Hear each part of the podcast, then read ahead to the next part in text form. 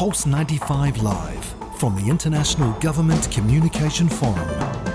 Dr. Muhadditha, in today's discussion, we talked about cross cultural education um, and how these international relations, like the one that the UAE has with Japan, for example, can impact and benefit the educational uh, sector. What is your take on that? Thank you very much. Um, this is a very important question, and it's quite. Uh, uh, in the heart of what the UAE believes in and what Sharjah believes in, which is bring the world to the UAE, bring the world to Sharjah. We here at Sharjah, we always um, try to adopt the best practices from different countries, whether it is Japan or Finland or Australia um, or, or, the United Kingdom or, or, the United States, just to make sure that we have a, an offering that is um, diverse for our parents and our children and to ensure that we have high quality uh, education for our children. And Dr. Muhadditha, what role does government communication play in the educational sector and how can it um, enhance it? Um, communication in general is crucial in any aspect or any, um, any area that you work in. Uh, we've seen it in COVID. We've seen governments that have been very successful in their communication strategies, and, and they brought the people together. And we've seen we've seen, and it, it also it um, applies in education. Um, I think uh, the United Arab Emirates and specifically Sharjah does very well as far as communication is concerned. We, there are open channels for um, uh, in, in all kinds of areas and arenas. One, for example, the most popular that everybody knows is the live radio uh, uh, uh line that uh, you know listens to from the government to to the people of Sharjah direct line, and as well as uh, you know, and, and, and different topics get, get discussed, whether it is in education or any other areas that really means to the public. And how do you see the educational sector here in the UAE as as a whole, or in general, and specifically in Sharjah? How did it develop in the last, let's say, five to ten years, from your perspective? And a very important question. Actually, I just finished a session uh, at the at this forum, the uh, Government Communication Forum, with uh, His Excellency the uh, Ambassador for Japan, and we were comparing notes about uh, the education in Japan and education in the United Arab Emirates. It has really developed the United Arab Emirates. Uh, for those of you who probably were not here in the in, in the 51 years ago, uh, we had the literacy rate in the United Arab Emirates was very low. Uh, it was lower than 50% for both male and female. Today, the literacy rate in the UAE nationals is more than 95%. This is a heavy investment in education that has happened over the last 51 years. So in the so what I see coming up is continuous and and, and continued investment in education, uh, especially in the Emirate of Sharjah, being the hub for education and culture in the whole Arab world. And what is your take on the emergence of artificial intelligence and technology and integrating it into the educational sector? Are you with or against it? What is your take on that? That's a very interesting question, and a question that um, we all are debating as parents as well. You know, me as parents, like I always wanna.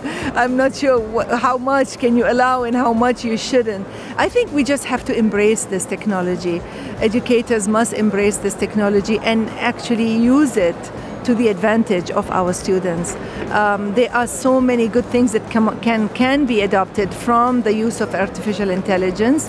Um, and if we don't embrace it, uh, we are the losers because it's here. It's here, and you can't deny, you cannot say it's gonna come, it's right here.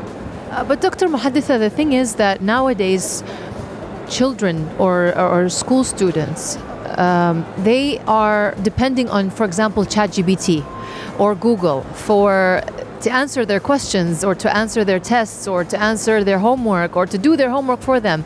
And I feel, from my point of view personally, it kind of paralyzes their brain. And what I, would like to know your take on that part, because of course, in, in everything, there's pros and there's cons, right? And I feel like this is the con of technology, right? And especially of ChatGPT and all those AI uh, emerge, the emergence of AI in the educational sector. From my point of view, I feel like it paralyzes the brain of the child. So how can you limit that? And how can you address that issue? I think by being creative, I think the role of uh, teachers and educators is to become more and more creative in the way they assess student progress. It is no, no longer uh, those the ways that we used to assess. You know, we have to be creative and come up with focusing on skills because ChatGPT can give you information. They will not. It doesn't give you skills. So, so I think it's the challenge for our teachers and educators is how can you become creative to utilize ChatGPT and artificial intelligence, but in a way that you can actually really uh, see the growth in our children.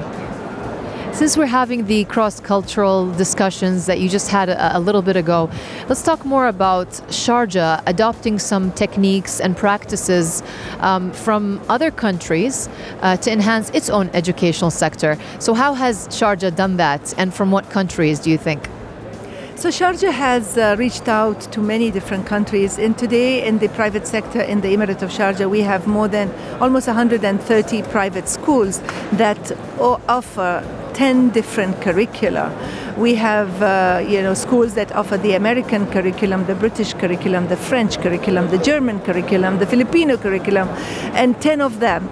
That is that is such an opportunity for parents. I mean, it gives an opportunity for, for parents, or as, as well as the Australian curriculum, gives an opportunity for parents to actually look at what do they require, uh, and what is it that that they need, and to serve their needs. But what Sharjah and what the UAE does so well is that it's not a copy and paste model.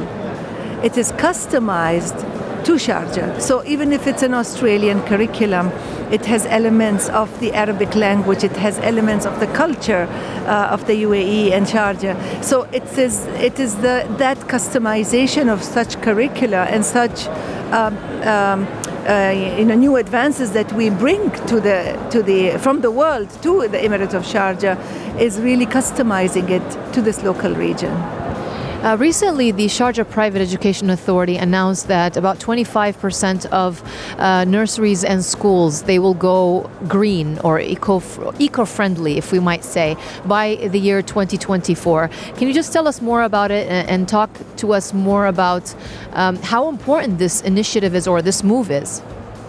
Well, actually, um, I was very impressed um, uh, that to find out that actually a lot of our schools had already started and have been doing this for years now. Um, working on the environmental sustainability issues and working on you know practices in their schools whether it is recycling or you know water conservation or or cleaning the beach or you know all these different um, uh, prizes and competitions that our schools always in Sharjah I know of you know competitions that happen at the at the UAE level and Sharjah students are the ones every year they win these competitions. So this is a move um, to really bring together all these different efforts that have been that schools have been doing anyways. Uh, putting it together in a, in a context of environmental sustainability under the whole theme of, of COP28 that is happening the, later this year. Speaking of themes, this is my last question. I know that you need to uh, assess to other things. Um, this year's IGCF theme is uh, today's resource, tomorrow's wealth. So, uh, from your point of view, how can the educational sector um, here in the country help achieve this, and specifically in Sharjah? Today's resource, tomorrow's wealth, is a theme that has been.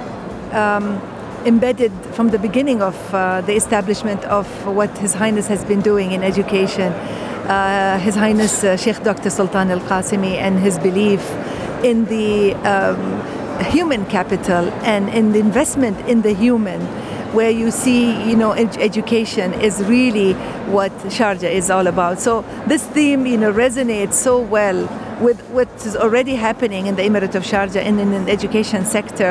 Uh, and, and you have in the Emirate of Sharjah the whole offering for, for children from nurseries to universities.